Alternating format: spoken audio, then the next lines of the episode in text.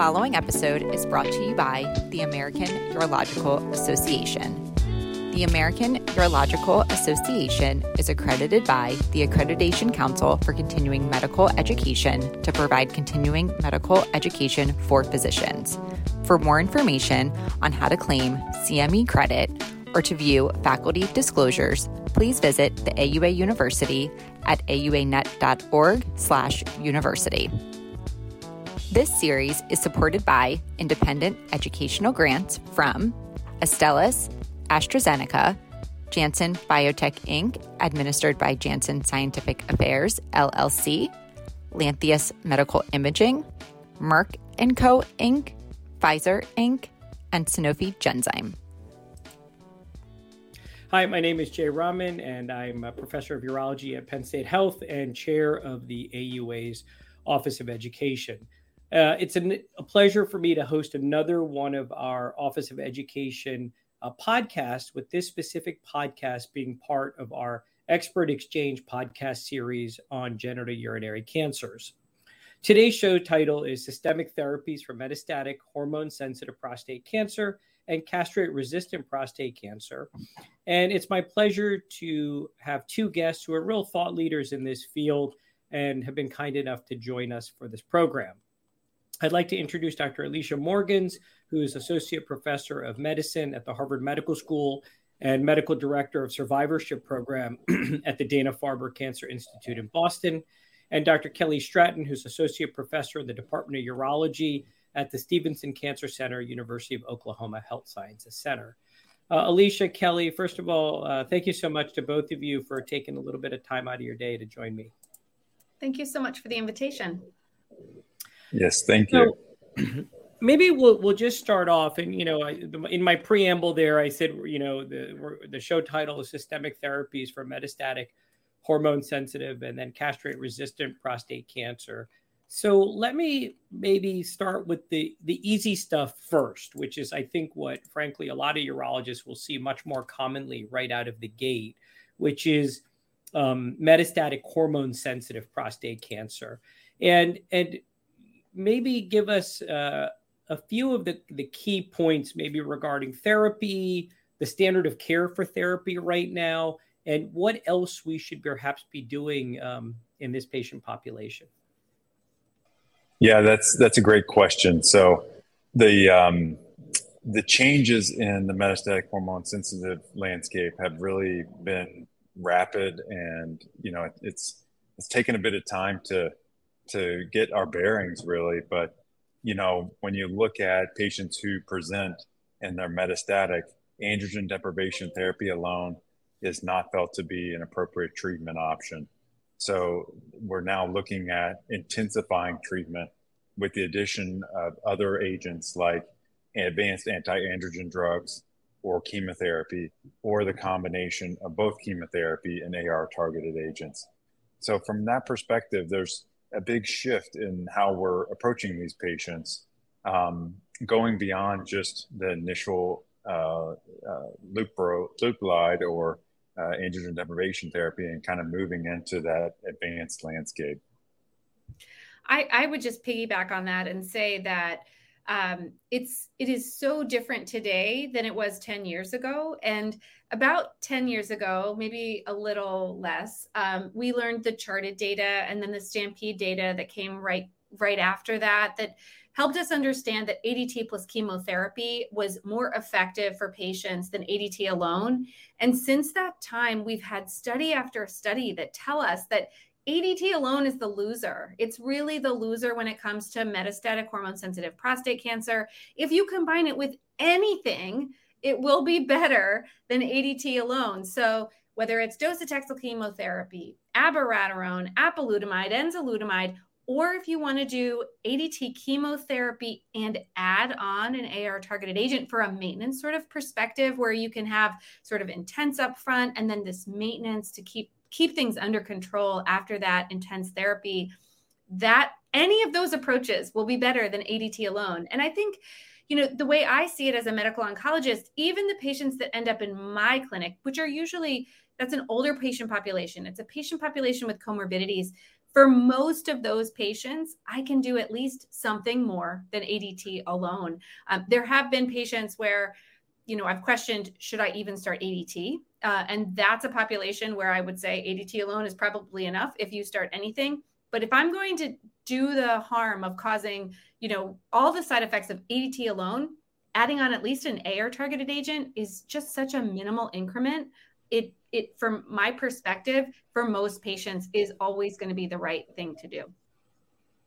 So maybe um, in that vein, talk to me a little bit about when do you really do this sort of triplet therapy? So, you know, we, we've started, we, we agree ADT alone, really not sufficient. ADT plus anything, as you said, Alicia, better than ADT alone. Um, but then you, when you get to sort of the other end of the spectrum, which is sort of all of these therapies, or at least multiple multiple of these therapies at the same time, um, what is the the patient reaction to that? Is it too much too soon? Um, and how well is that sort of adopted in practice? So I will give the medical oncologist perspective, and then I'd love to hear Kelly's thought on this because I think we we come from two different areas obviously um, and i have an infusion room just like on the same floor as my clinical practice. So i i really have that easy access. Giving docetaxel is not a not a problem for me. It is something that i do every day all the time. But that may be different for your urology practice the way that I think about triplet therapy, particularly adding docetaxel, because if you're going to add docetaxel to ADT, you might as well do a triplet. Let's just all kind of acknowledge that. If you're going to add docetaxel, if the patient's fit for chemo, you might as well add an AR targeted agent, get a triplet out of the way. Um, for those patients, um, first, I think about docetaxel as it's not docetaxel now or, or never getting chemo. For most patients where I'm thinking about this, where it's a chemo fit patient population, it's really docetaxel now or docetaxel in two years, maybe a little longer, when the AR targeted ADT combination starts to fail. Is this patient going to be more fit in two years than the patient is now, or even after a few months of trying to get disease under control, get symptom burden under control? Probably not probably the patient's going to be more fit now, is going to have fewer comorbidities, is going to certainly have a younger age than in two or three years. And so if I can get in six cycles now versus 10 cycles later, I will always try to do that. And I think that's especially important for patients with de novo metastatic disease and patients who have high volume metastatic disease. When I see a patient with low volume recurrent disease, particularly older patients with multiple comorbidities, I don't think that triplet is necessarily the right thing out of the gate. But I will talk to them about it if they're chemo fit, just so that they understand that this is something that they may want to do now versus later. Um, but but I would say that when I talk to patients about this in a medical oncology setting, and again, it's in it's at Dana Farber, so this is a place where you know we're seeing patients who are coming from our local community, and we're also seeing patients who want to try to be more aggressive with their cancer treatment. And I think we should acknowledge that. I have not had a patient offered triplet therapy who has said, that's more than I want to take on, and I don't want to do that.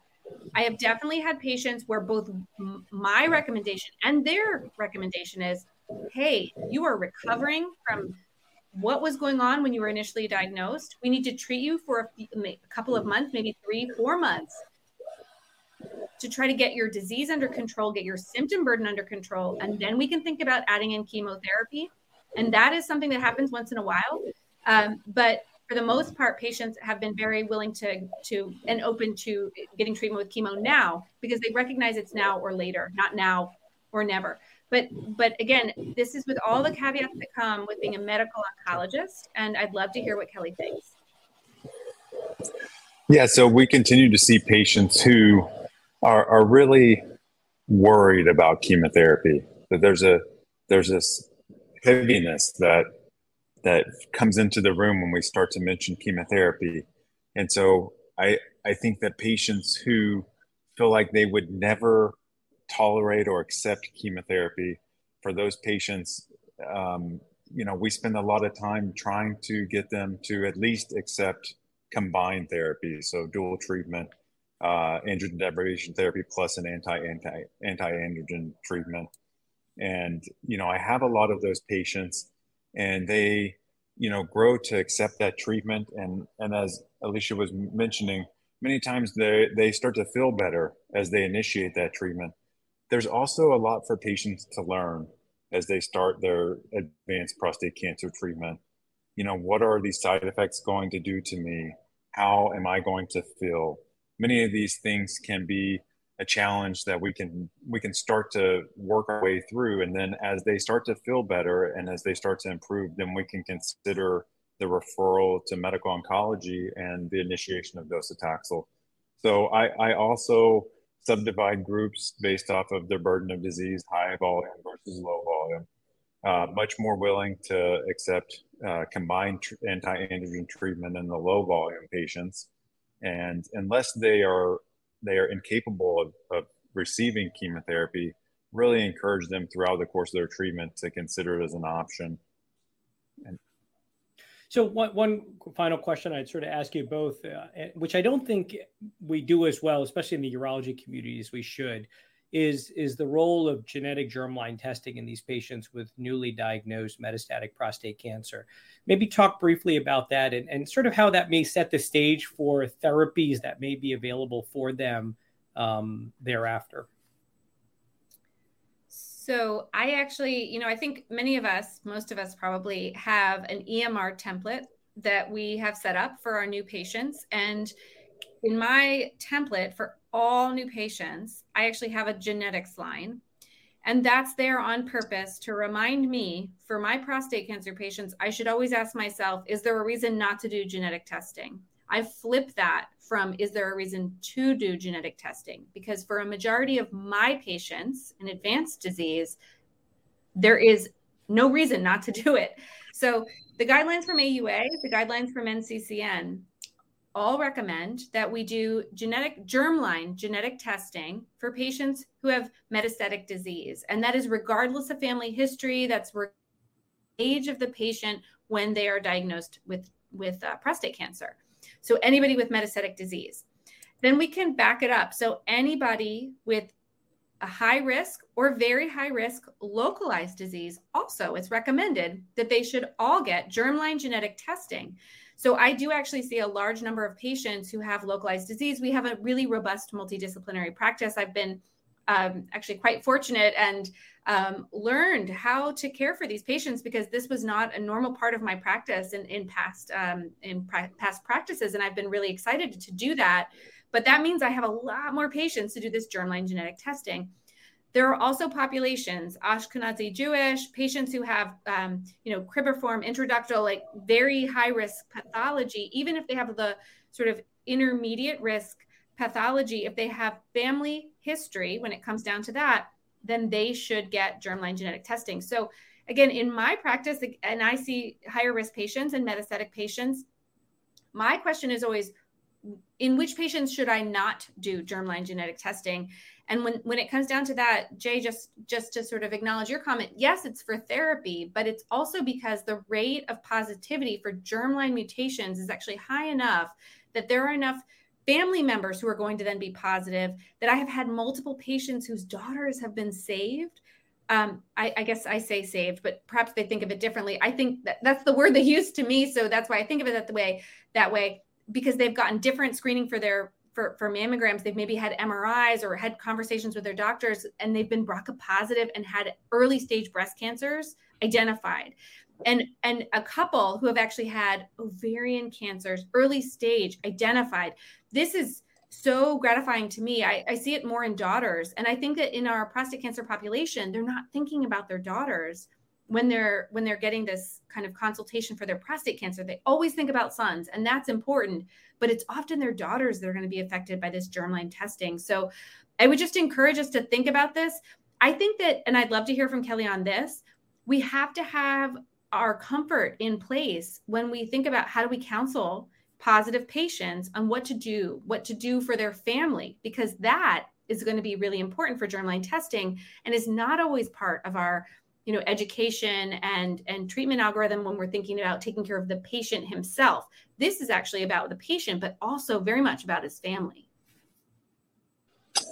Yeah so uh, you know when we look at other cancers like breast cancer or ovarian cancer there's a lot of advocacy and a lot of resources for patients and i feel like as uh, urologists, you know, a lot of men will rely on our input to decide whether they would do something or not. So it's imperative that we provide that support for them and encouragement to get this genetic testing so they can understand it. And I, I frequently see patients who, who, you know, it takes a couple visits and a couple times to encourage them and get them to uh, understand the potential benefit of genetic testing. So I agree. It's it's like who should not get genetic testing is where mm-hmm. we can start. And the more that we advocate for it, the more that we'll have patients treated similarly to the other cancers where it's more commonplace. Great. So what I'm, I think what I'm going to ask you to do is now let's shift gears a little bit and let's talk about the the setting of patients with uh, metastatic castrate-resistant prostate cancer and and um, I had Mike Cookson on just a few weeks ago, and we talked about advanced prostate cancer. So, what I'm going to maybe do is um, ask you both to talk about a few maybe new combinations, new therapies out there, um, and really hone in on some of those spaces. So, I think the first would be um, PARP inhibitors, and and uh, how do uh, PARP inhibitors play into the role? When is it the appropriate setting? How do you combine them with any sort of AR directed uh, therapy?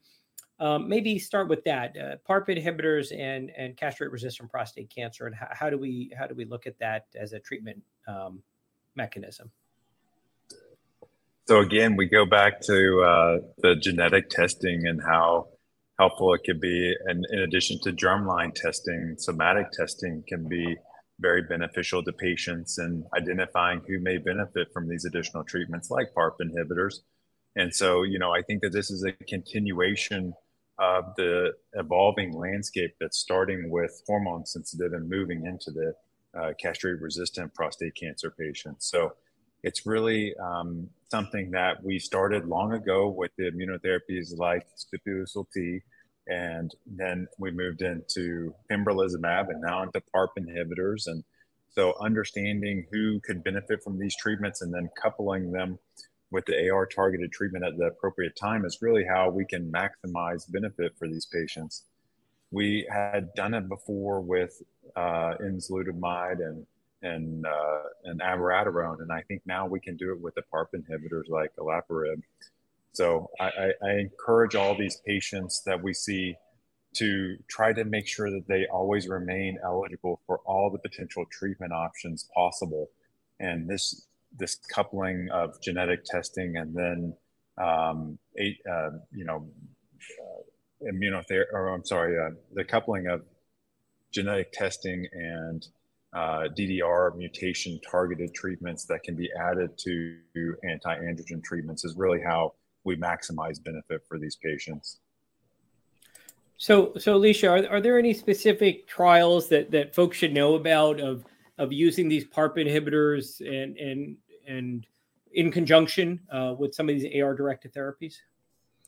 Yeah, I, think it's important for everybody to to hear about some of the most recent data. And just to build on what Kelly said, half of the DNA repair defect alterations that we're going to be able to target are identified in germline, and half are identified in somatic testing. So we really need to do both germline and somatic testing to make sure that we have a full understanding of what patients are eligible for there have been multiple studies actually very recently reported and so i think it's it's wonderful that we're highlighting these. These are not necessarily practice changing but practice be on the lookout type studies that are based uh, the primary endpoints are radiographic progression free survival. So um, again keep that in mind. These are not overall survival endpoint um, studies that have been done. So, for patients who have not been exposed to abiraterone or another AR targeted agent in the metastatic hormone sensitive setting, these studies were designed around the first line MCRPC setting, and it's the Propel and the Magnitude trial. So patients could not have been exposed to AR targeted agents in addition to ADT in that earlier state. They could have had a small amount of chemotherapy per CHAARTED, so the six cycles in the metastatic hormone sensitive state.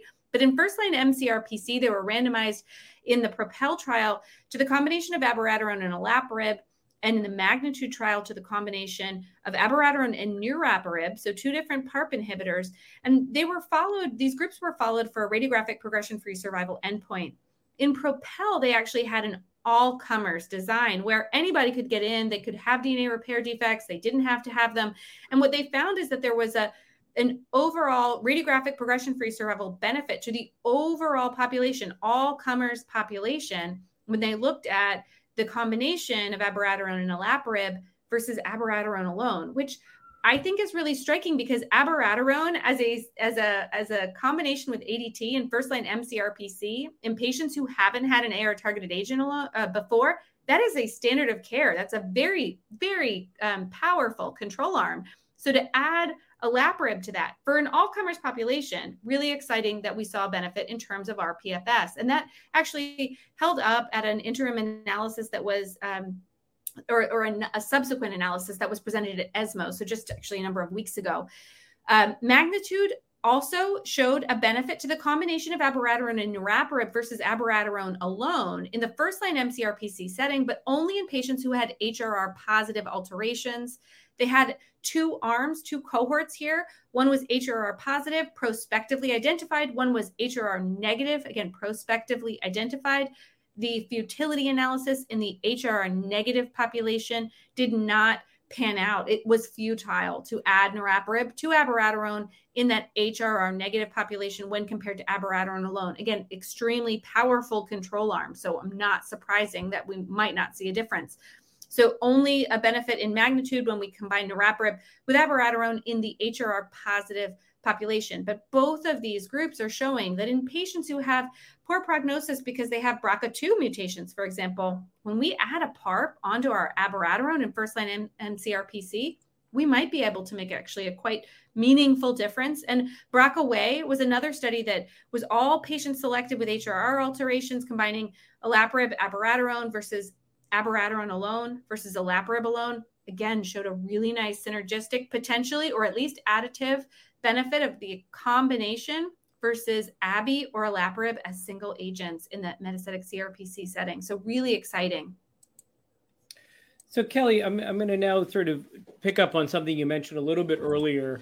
Uh, even as we started talking about the PARP inhibitors, we talked a little bit about you know immunotherapy and the state of immunotherapy for uh, metastatic CRPC. And you mentioned Sipuleucel T and certainly pembrolizumab maybe talk to us about maybe both of those uh, and, and, maybe one after the other. Um, you know, what's the date on Sipuleucel T? What's the, the, the patient populations? And then and then how do you use some of the somatic and germline testing to inform you when when you know pembrolizumab would, would be an appropriate choice for somebody with CRPC? Sure. Yeah, Sipuleucel T is is a cellular based immune therapy that was shown to extend overall survival in the impact trial, which involved patients with metastatic castrate resistant prostate cancer who were asymptomatic or minimally symptomatic. And when we look at that group, you know, people who had lower PSA levels tended to draw more benefit. And interestingly, there's also been some indication that it may work in minority groups like African American men to an even better degree than others. So you know, the Sipuleucel T as a, as a treatment option is number one, it's, it's a lot different than what patients have typically seen to that date. So it's a shift in gears where we can provide patients with just a, a break from maybe the other treatments that they've received. And we can use something that is immune based. Uh, patients are often excited to be a part of this treatment. Uh, it involves leukapheresis, where they're uh, antigen presenting cells are taken and then treated to activate them against prostate specific antigen and then given back to them three days later. Uh, it's a six week treatment course, generally very well tolerated. And so I think that it's a great option for patients. They, you know, are very interested to be provided that as a treatment after usually they've been on hormonal treatment, potentially chemotherapy or other anti-androgen drugs. So when you look at, at, at that, in addition to pembrolizumab, which has an agnostic uh, indication for patients who have MSI high tumors or have mutations in MSH2, MSH6, MLH2, or PMS2, uh, that that is another treatment option that's available. Again, these are from genetic testing that's done typically on the tumor. as urologists, we have the opportunity sometimes to provide that tissue in a very meaningful way. For instance, in patients who may have tumors that we identify still in their prostate, or maybe we removed their prostate at some point in time. So we can certainly be helpful in identifying tissue that can be sent for sequencing. Um, and that's all in addition to the germline testing that we were talking about earlier. So the combination of germline and somatic testing can really open the windows for treatment in patients who are progressing and are, are castration resistant. So, Alicia, you know, I, I feel like just uh, at the beginning of this year, all of the uh, uh, the hot craze was that you know we, we now had access to PSMA based imaging much more readily than when we used to have the gallium available with PYLARIFY now. Maybe talk to us a little bit about um, how the evolution of uh, radiology based studies, radiopharmaceuticals, or theranostics, if you want to call it that, has really evolved. And, and how do we use some of this PSMA based imaging and PET imaging to localize tumors to actually maybe deliver therapy? And obviously, not just PSMA, but maybe some of the other data on radium and, and um, other sorts of radio uh, pharmaceutical therapies.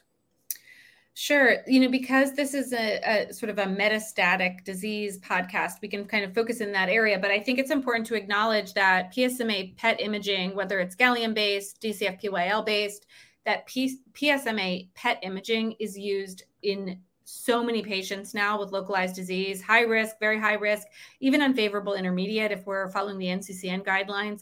Um, that I am ordering these routinely and really it is affecting care, either giving peace of mind to patients with localized disease or altering their treatment plan because now we know that there are um, some areas of nodal involvement that we're either going to attack surgically or we are going to sort of alter by now treating with um, radiation and systemic therapy. In, in any event, in the metastatic setting, PSMA PETs are being used to identify patients for PSMA lutetium treatment. So lutetium PSMA 617 was a, a, a radiopharmaceutical radioligand therapy that was developed, tested in the VISION trial as its registration trial, which was a large phase three international study that demonstrated that lutetium PSMA 617 improved overall survival as well as radiographic progression free survival in patients when used in combination with best standard of care versus best standard of, of, care alone in patients with MCRPC who had already had progression of disease on an AR targeted agent and docetaxel at a minimum.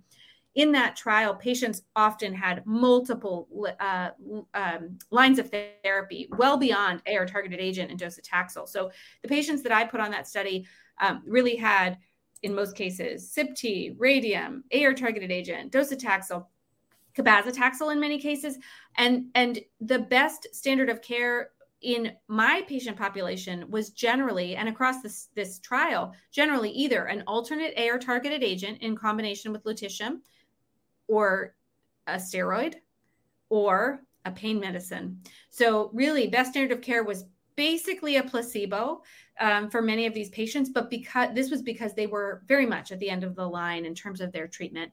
The overall survival benefit to adding lutetium PSMA 617 to best supportive care or best standard of care versus best standard of care alone was approximately four and a half months, four months or so. You know, this is what we've seen in study after study in this late line MCRPC setting. I think that there was an initial buzz around is that enough? Is that enough for us to actually make a change? And I would say absolutely so, because these patients are facing nothing or they're facing this. And in many cases, when we use this drug earlier, then we can actually get a much more robust response, a better and more durable responsive therapy, and, and longer um, disease control.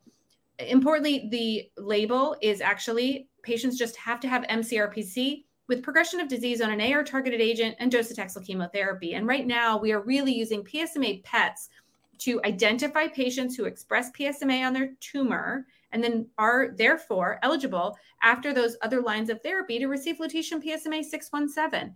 The biggest challenge that we have in giving this treatment is one, we need a PSMA PET to identify patients who are eligible. They do have to have that expression we wouldn't want the majority of their disease to actually not express PSMA protein on the cell surface because those patients are not going to respond in most cases, or we don't think they'll respond to this treatment. And we wouldn't want to waste time on a treatment that's ineffective and that can absolutely cause cytopenias and marrow depression because of the way it works as a radioligand therapy if it's not going to be effective in treating their disease. So that takes time to get that PSMA PET. Then we also know that we have to get a slot in line, at least in my institution, because there are relatively limited doses available. So we're waiting um, to make sure that we have doses available, that we can not only give the first dose, but every dose along the way. Every six weeks, patients get a dose up to a total of six cycles. So we have to get all those logistics in place. But for patients who have access, who have PSMA PET positive disease, who have had progression, it can be a really helpful treatment. It is relatively well tolerated, a little xerostomia. So, this does actually target salivary glands too, because of PSMA expression on salivary glands. So, we do have a little bit of that, but generally, mild fatigue, cytopenias that usually resolve some xerostomia, but people feel pretty well. And it can be really, really effective in disease control. So, I guess your question was really about PSMA PET, theranostics more generally. I think that PSMA PETs are useful across the spectrum right now of patients with prostate cancer. And it gives us access to lutetium PSMA 617, which has been really helpful for some patients. We're just dealing with some logistics in getting drug to patient right now. I do expect that that will resolve with time, but it's a really wonderful thing to add to our treatment armamentarium. So, so our, our toolbox has gotten you know we, you you you've highlighted a lot of different new therapies we have available, and so the nice thing is the the the toolbox is a lot deeper, which means we have a lot more treatment. So the and and Alicia hit on some of this. You know, she talked about some of the side effects of uh, lutetium PSMA six one seven, the cytopenias, the xerostomia. Kelly, maybe take us through briefly, because I think this is also whether it's prescribed by medical oncologists or urologists. These are the some of the things are the side effects that we will all see. Right, patients will call, they will talk to us about these. Maybe talk to us a little bit about some of the side effects of, you know, either the PARP inhibitors or maybe immunotherapy with pembrolizumab. And obviously, Alicia, you you must see a lot of this in your practice, of course. Uh, happy to have you weigh in as well.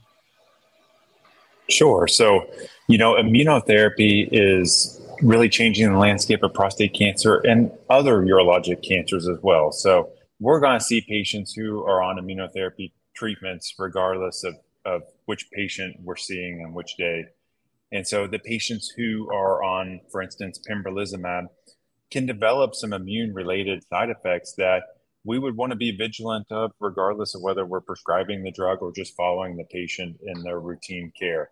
Those would include things like rash or thyroid dysfunction, also uh, uh, inflam- inflammatory reactions like colitis or pneumonitis. So, you know, if we see a patient who has a new side effect that is somewhat obscure and potentially immune related, we could be the people who identify that immune related side effect to their pembrolizumab treatment.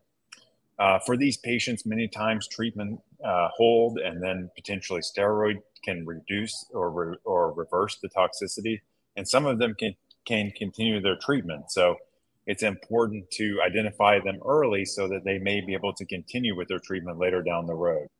Um, as far as the PARP inhibitors, typical side effects can include things like cytopenia and GI uh, changes, diarrhea, uh, nausea you know, some of those things we are accustomed to monitoring with androgen deprivation therapy, and then some of them we're not as accustomed to treating, like thrombocytopenia or uh, uh, neutropenia. So, you know, partnering with your medical oncology colleagues can help uh, treat these side effects that may that maybe you see or maybe are involved in these treatments that patients are getting in our clinics. I would I would agree with that. I think, you know, really to emphasize with PARP inhibitors, it is okay and, and partnering with medical oncology is, is a really great way to do this if you have access to that team. It is okay to dose reduce for some of those especially the cytopenias. We do have to be very very cognizant of those we don't want patients to develop really um, you know refractory anemias thrombocytopenias certainly don't want to um, impair their immune systems especially in today's day and age so uh, monitoring those um, CBCs is going to be really, really important. That's actually important for lutetium too, um, because it's it's interesting, especially with patients who have a high burden of marrow involvement and and you may not even know it. Uh, interestingly, I've had patients who have pretty uh, refractory cytopenias uh, unexpectedly. I didn't realize they had such marrow involvement. MRIs before treatment, PSMA PET scans before treatment didn't fully characterize the degree of burden of, of uh, marrow involvement. So watch for those cytopenias on both of those agents. And you may have to delay a dose, you may have to dose reduce when it comes to PARP. Um, but it's important just to keep safety first and, and, top of mind. Pembrolizumab, usually for our prostate patients, it, I think really um, we're fortunate because in many cases, obviously we're using this as a single agent. We're not using, you know, combinations of ipilimumab and nivolumab, which can cause more of these um, these immune-related side effects. But sometimes patients have adrenal insufficiency or colitis, and it might just seem like, wow, they're having a few more bowel movements, or they they're a little more tired than normal. Work it up. Talk to your talk to your team do some lab tests. And if you're really concerned put the patient in the hospital. Let that inpatient team really work it up because these can be really tricky side effects and they can be so peri subclinical that sometimes it takes a team who's really kind of skilled at immunotoxicity to to figure it out. And luckily i think our hospital systems have become really adept because we use so much immunotherapy not just in gu cancers but across cancer in general that they're they're figuring it out and they can be helpful too. But partnerships as kelly mentioned with medical oncology um, and having access to those um, those those teams and, and pulling the trigger and saying to the patient you got to go in got to get a workup um, it, it's it's going to be important. Again safety first. That's great well, I, I really want to thank you both. That was uh, really a, a, very comprehensive uh, 30, 35 minutes. And I think you, you, you addressed a topic area that I think is, to be honest, frankly intimidating for most urologists, um, especially as there's more therapies coming out there. But I think you really helped sort of put them in context. And, and I think some of the take homes were super. So I really want to thank Alicia Kelly. Thank you, first of all, so much for uh, the time on this Friday afternoon. It's it's uh, obviously greatly appreciated by both myself as well as our audience. Well, thank you for the opportunity. It is always my pleasure to do whatever Dr. Stratton is doing. I'm always happy to partner. thank you. This is a great time. It's always good to hear from Dr. Morgans as well. Uh, for our audience, again, thanks for your attention. If you'd like any more information on anything we've discussed today, please visit us at auanet.org slash university. Uh, Alicia Kelly, you both have a great weekend. You too. See you.